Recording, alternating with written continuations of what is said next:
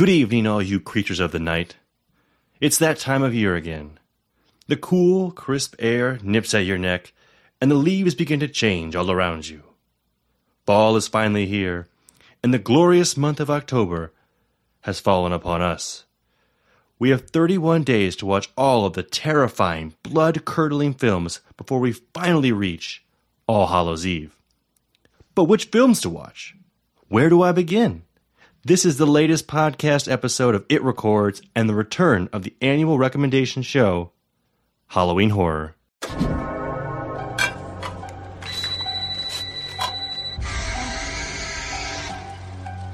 Hello? Welcome to Fright Night. I ate his liver with some fava beans and a nice Chianti.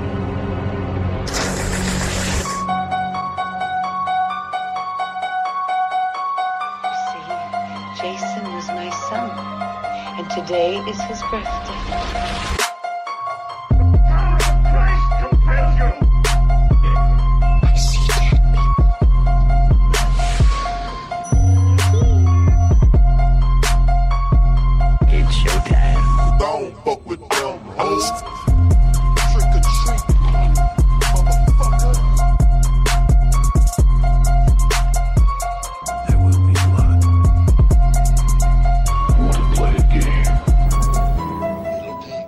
Evening, all you creatures of the night, and welcome back to the It Records podcast, where we are at it again, giving you a movie recommendation on the Halloween horror recommendation show. If you, if this is your first time checking in, welcome. Thank you. Uh, always love new listeners, but we do this every October. I do a little show where I'm giving you a daily suggestion of a horror movie to watch as we get closer to Halloween.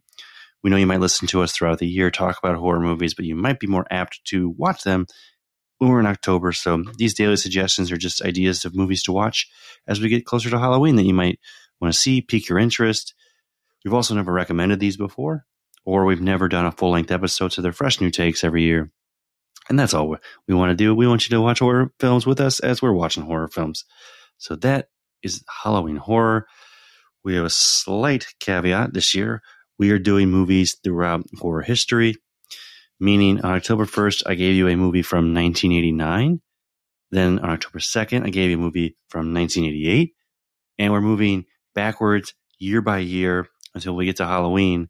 October 31st will be a movie from 1959.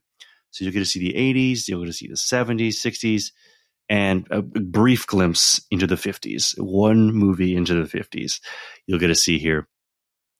So where does that leave us today? Uh, where does that leave us with Halloween horror today? If you are peeking at your calendar, you'll notice that today is October 25th, 2021. But on October 25th, I'm going to take you back to 1965. We are smack dab in the middle of the 60s now. And the film that I'm going to recommend, I think I've actually said it already on this year's Halloween horror. At least I've mentioned it uh, to some degree. But the film we're going to watch is the British psychological horror film directed by Roman Polanski, starring Catherine Deneuve, based on the story by Polanski and Gerard Brach. Repulsion. That is right. That is the film we will be doing for today. I think I've probably mentioned this with Polanski in the past. He it's part of the apartment trilogy, quote unquote, which all kind of just they're not sequels of each other or anything like that. Um, they just kind of share that apartment setting um, in this really confined space, and they're dealing with uh, psychological issues, potentially uh, supernatural issues, and the deeper underlying themes of mental illness, sanity, uh, gender identity, um, and things like that. And they all take place within apartments. This being the first one of the bunch, Repulsion 1965. And then 1968, you're going to get Rosemary's Baby, which I think is the most well known and the most popular of all of them with Mia Farrow. And then, in John Cassavetes. And then you'll get the, the final one is The Tenant. And I, I want to say that's 71, but that is the the third one of the bunch. But yeah, I can't I can't pinpoint the year, but that's the that's the third one going towards uh, Repulsion, which we're doing today, Rosemary's Baby, and The Tenant. If you if you haven't heard of it, a quick little synopsis is just uh, a sex repulsed woman who disapproves of her sister's boyfriend sinks into depression and has horrific visions of of rape and violence. Um, is what this the general synopsis for this movie is uh, going into it. And I think, well, I guess on, on Rotten Tomatoes, it's 95%.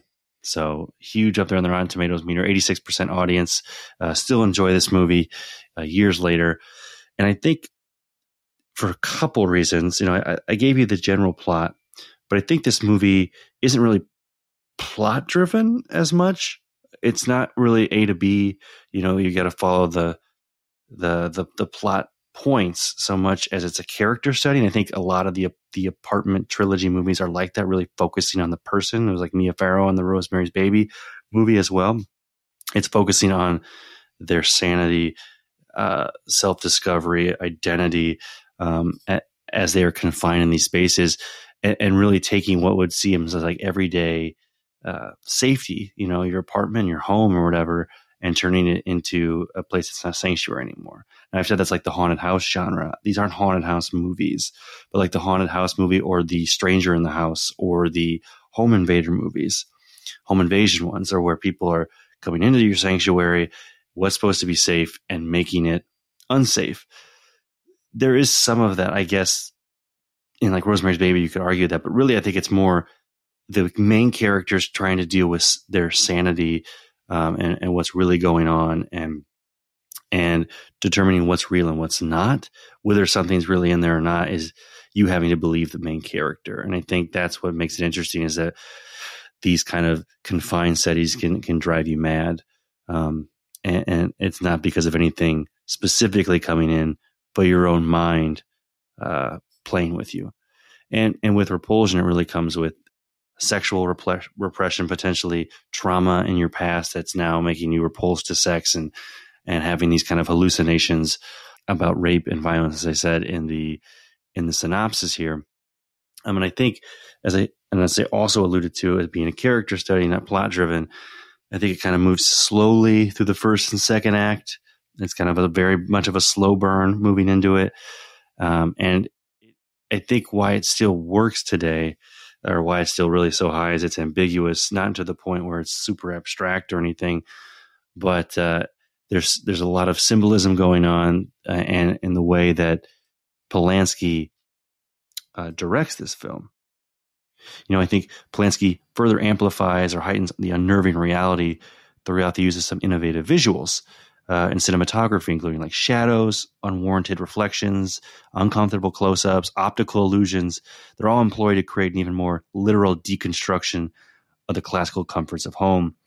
Um, there's some cinematic tools, but besides them, uh, what it uses to usher the audience into the horrifying psychology, the film also repeatedly depicts Carol, our main character's crumbling mindset, through an assortment of symbolic imagery, yet cracked surfaces, as the most obvious example that are seen multiple times within the apartment, and Carol's very limited outer world. But on the sidewalk, a deep fissure, spider webbing upon the pavement causes Carol to completely still, her eyes magnetized to the crack as though hypnotized. So I think there's a lot of imagery that he uses that could be symbolic of deeper meanings, deeper psychological meanings to Carol that aren't explicit, maybe not explicitly mentioned, but allow the audience to then interpret for themselves what is going on. And really, your attachment to the character, attachment to these issues can really amplify the horror or not. Um, and I think that to me is a, a well made film um, to kind of use the art form of the film, which is meant to be visual, essentially, audio and visual, um, use those to their fullest so that people are interpreting uh, different things as they're viewing it and not just kind of being explicitly objective exposition where it kind of loses any sort of other meanings that the symbols might mean because you're telling us that this is what it means. Anyway, I'll kind of roll back on Repulsion. That is uh, 1965. There were other movies that also came out in this year. Some of the other ones include The Collector, The Nanny, Bunny Lake is Missing, Dr. Terror's House of Horrors, The Skull, Die Die My Darling, and I Saw What You Did. That's a couple of them that came out in 1965. In other worldly events, what was occurring In 1965, the Gateway Arch in St. Louis, Missouri, the 630 foot tall parabolic steel Gateway Arch is completed. It's located in St. Louis, Missouri. It was completed uh, during October when the final top section of the monument was put in place. The Gateway Arch was created as a landmark to memorialize the symbolic gateway between the eastern United States and the west. It was designed by Eero Saarinen, who won a design competition for the arch in 1947 and took four years of construction to complete. The monument is 630 feet tall and also 630 feet wide and made with stainless steel. The 1965 Voting Rights Act, guaranteeing African Americans the right to vote, becomes law. There's a long history of trying to get that passed, not just the Voting Rights Act, but to allow for African Americans to vote. Um, that led to this point. It wasn't just, you know, someone thought it up, woke up one morning and put it on. There was a long struggle in the civil rights movement throughout the 60s. But in August 6 of 65, the Voting Rights Act was signed into law, which prohibited the most of the unfair practices used to prevent African Americans from registering to vote and provided for federal registers to go to Alabama and other states with a history of voting related discrimination to ensure that the law was implemented. That was 1965. And President Lyndon B. Johnson was in office at the time. In March of that year, prior to the signing, 25,000 people marched from St. Jude to the steps of the state capitol in Montgomery, Alabama, where Martin Luther King Jr. delivered his speech. How long? Not long, as well. And finally, I'll leave you with the Gemini space program continues into 1965 and lays the groundwork for an eventual manned mission to the moon, which we got to in 1969. I mentioned a few days earlier. And I said that was going to be the last one, but it's not. Days of Our Lives debut. That's TV related. Days of Our Lives debuts in November of 1965.